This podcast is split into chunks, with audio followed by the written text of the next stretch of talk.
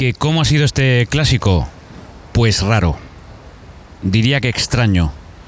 Hasta diferente. Un clásico que termina 0-0 no, no es un clásico al que nos hayamos acostumbrado en los últimos años. Pero bueno, ha sido una sensación yo creo que podríamos decir general. Así que le vamos a pasar el peine al clásico del Camp Nou. Ahora está todo mucho más tranquilo. Eh, ahora en torno al estadio hay mucho más silencio que el que se ha respirado durante toda la jornada. Ha sido una jornada larguísima. Eh, bueno, no, ha sido un clásico más, ha sido un clásico diferente. Ya venía marcado por la suspensión del 26 de octubre y por todo lo que rodeaba extradeportivamente al partido, hacía que, que, tuviésemos que tomar medidas excepcionales. No eran otras que venir con mucha más antelación al Camp Nou para que os hagáis una idea, eh, normalmente los partidos tienen su previa, con mayor o menos, menor importancia desde una o dos horas de duración antes de que comience el partido. La de hoy, la previa comenzaba a las 6 de la tarde. Eso significa que eh, las pruebas de sonido, pruebas de cámaras, pues hay que realizarlas con una horita de antelación, a eso de las 5. Pero es que al final, eh, para, bueno,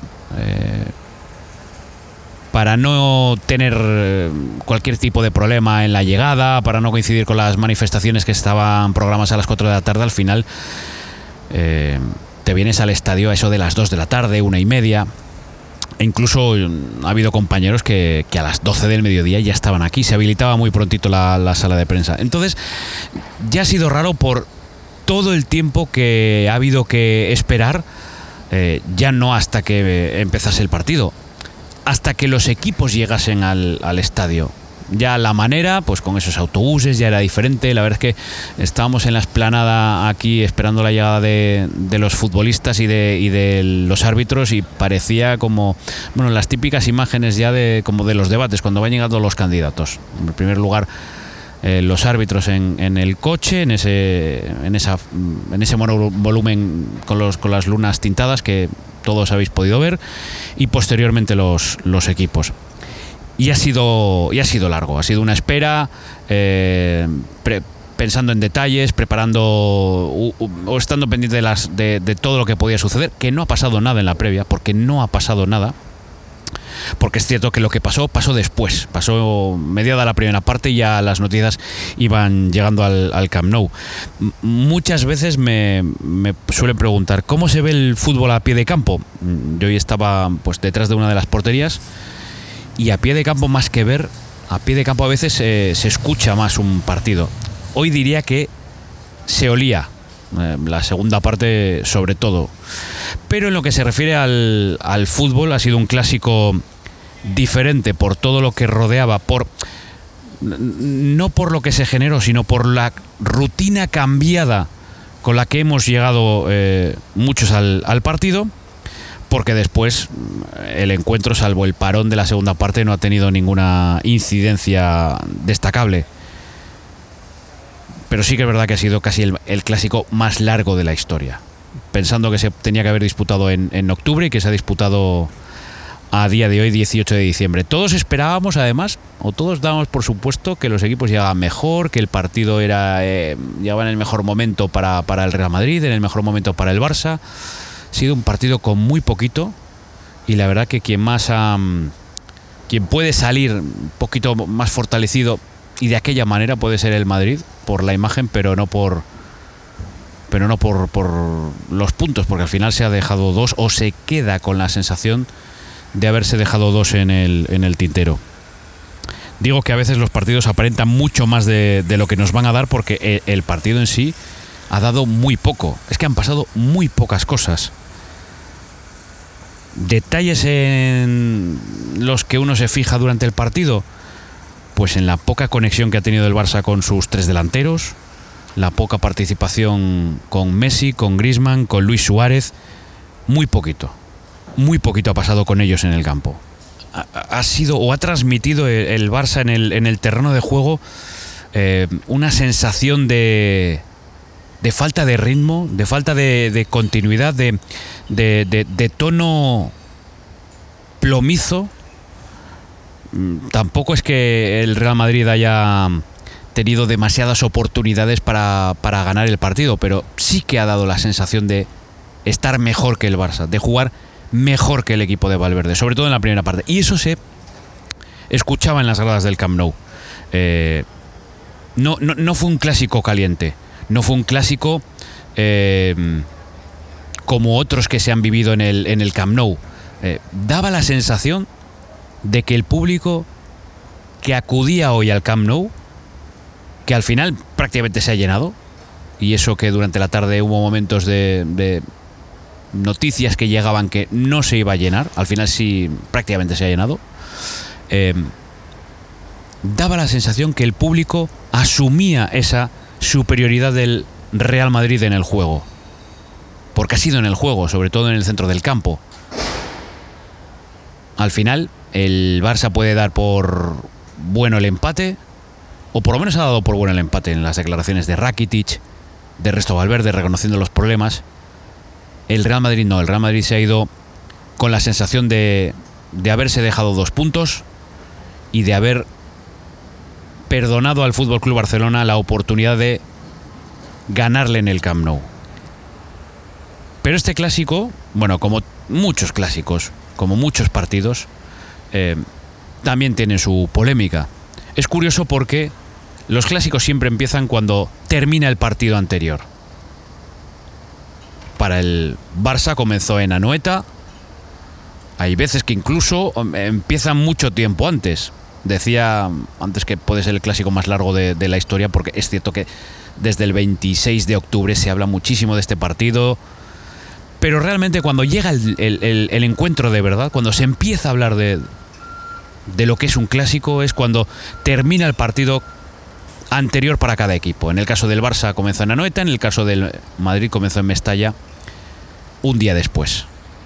Y es curioso porque para el Barça este clásico comenzó hablando del Bar, hablando de la jugada de Piqué en Anoeta, en la última del partido, y en donde ese agarrón de Diego Llorente, que para mí termina siendo penalti, eh, el colegiado o mejor dicho, el árbitro de bar, después de ver la jugada, no llama la atención de Alberola Rojas, que es el colegio del partido, y lo llama a ver esa jugada, que en el campo había apreciado que no era penalti, que el agarrón era mutuo.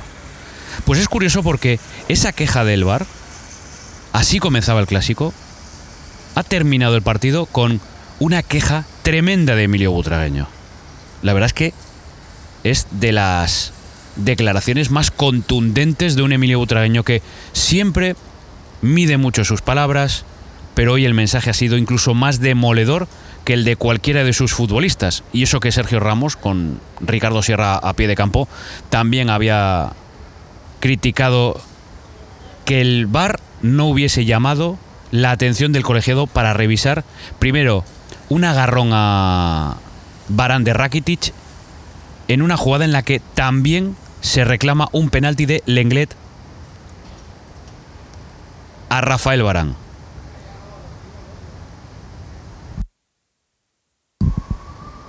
De los protagonistas ha hablado, por ejemplo, Lenglet, que reconoce que hay contacto, se le ve en la mirada que con la boca dice no es penalti, pero esa expresión de si alguien lo quiere ver, Sí, a mí me ha parecido penalti el de Piqué, me, han parecido penalti las dos acciones de, este, de este clásico. Al final, el sábado hablábamos del VAR con la queja del Barça y este clásico termina ahora con la queja del Real Madrid por esas dos acciones.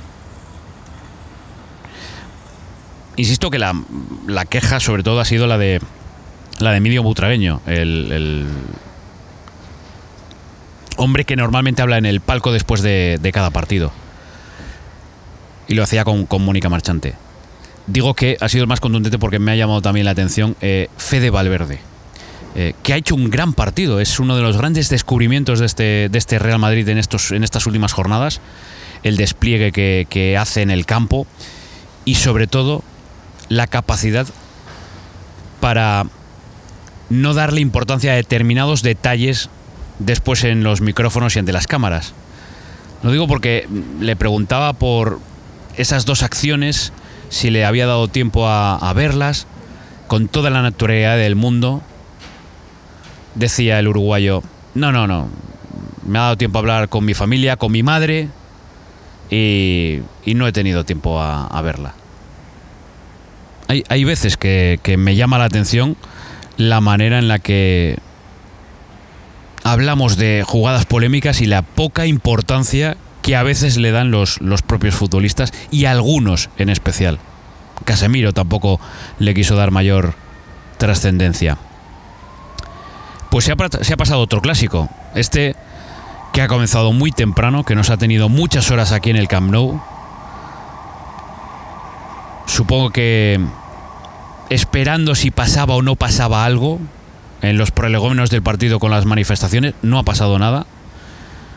Aunque sí ha pasado después, durante el partido, en los aledaños y con incidentes que han provocado, eh, que han alterado la salida de los aficionados, que han tenido que irse por otra parte del estadio y que han alterado hasta la salida del autobús del Real Madrid, que durante muchos momentos estaba esperando la comunicación de de la policía y de los cuerpos de seguridad del Estado para saber cómo iba a abandonar el Camp Nou. Porque es cierto que no ha pasado nada, porque es cierto que se ha jugado el partido, con el paréntesis del parón, y que veremos si al Barça le cuesta una multa, que supongo que puede ser económica, o si el castigo va más allá. Esto lo tendrá que decidir los comités de, de la federación. Pero al final el partido se ha jugado sí es cierto que ha roto la normalidad de muchos de los que participamos en el clásico a la hora de tener que alterar las rutinas para venir al, partido o incluso la de los equipos, no tanto la del Real Madrid que viene del hotel hasta el estadio y lo ha hecho de la misma manera, sí la del Barça que no se concentra nunca, pero para este partido sí lo tuvo que hacer para llegar en un autobús cinco minutos antes que el Real Madrid.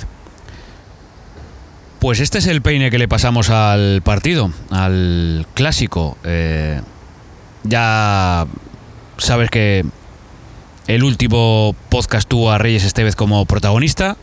Nos vamos a tomar un pequeño periodo de vacaciones durante las Navidades, así que eh, ya volvemos para el 15 de, enero con otro protagonista y si antes hay que pasarle el peine a algún que otro tema o algún que otro partido, por aquí estaremos, siempre alerta. Este ha sido el peine del pelao, el repaso al 0-0 del clásico con todo lo que se ha pasado por mis ojos.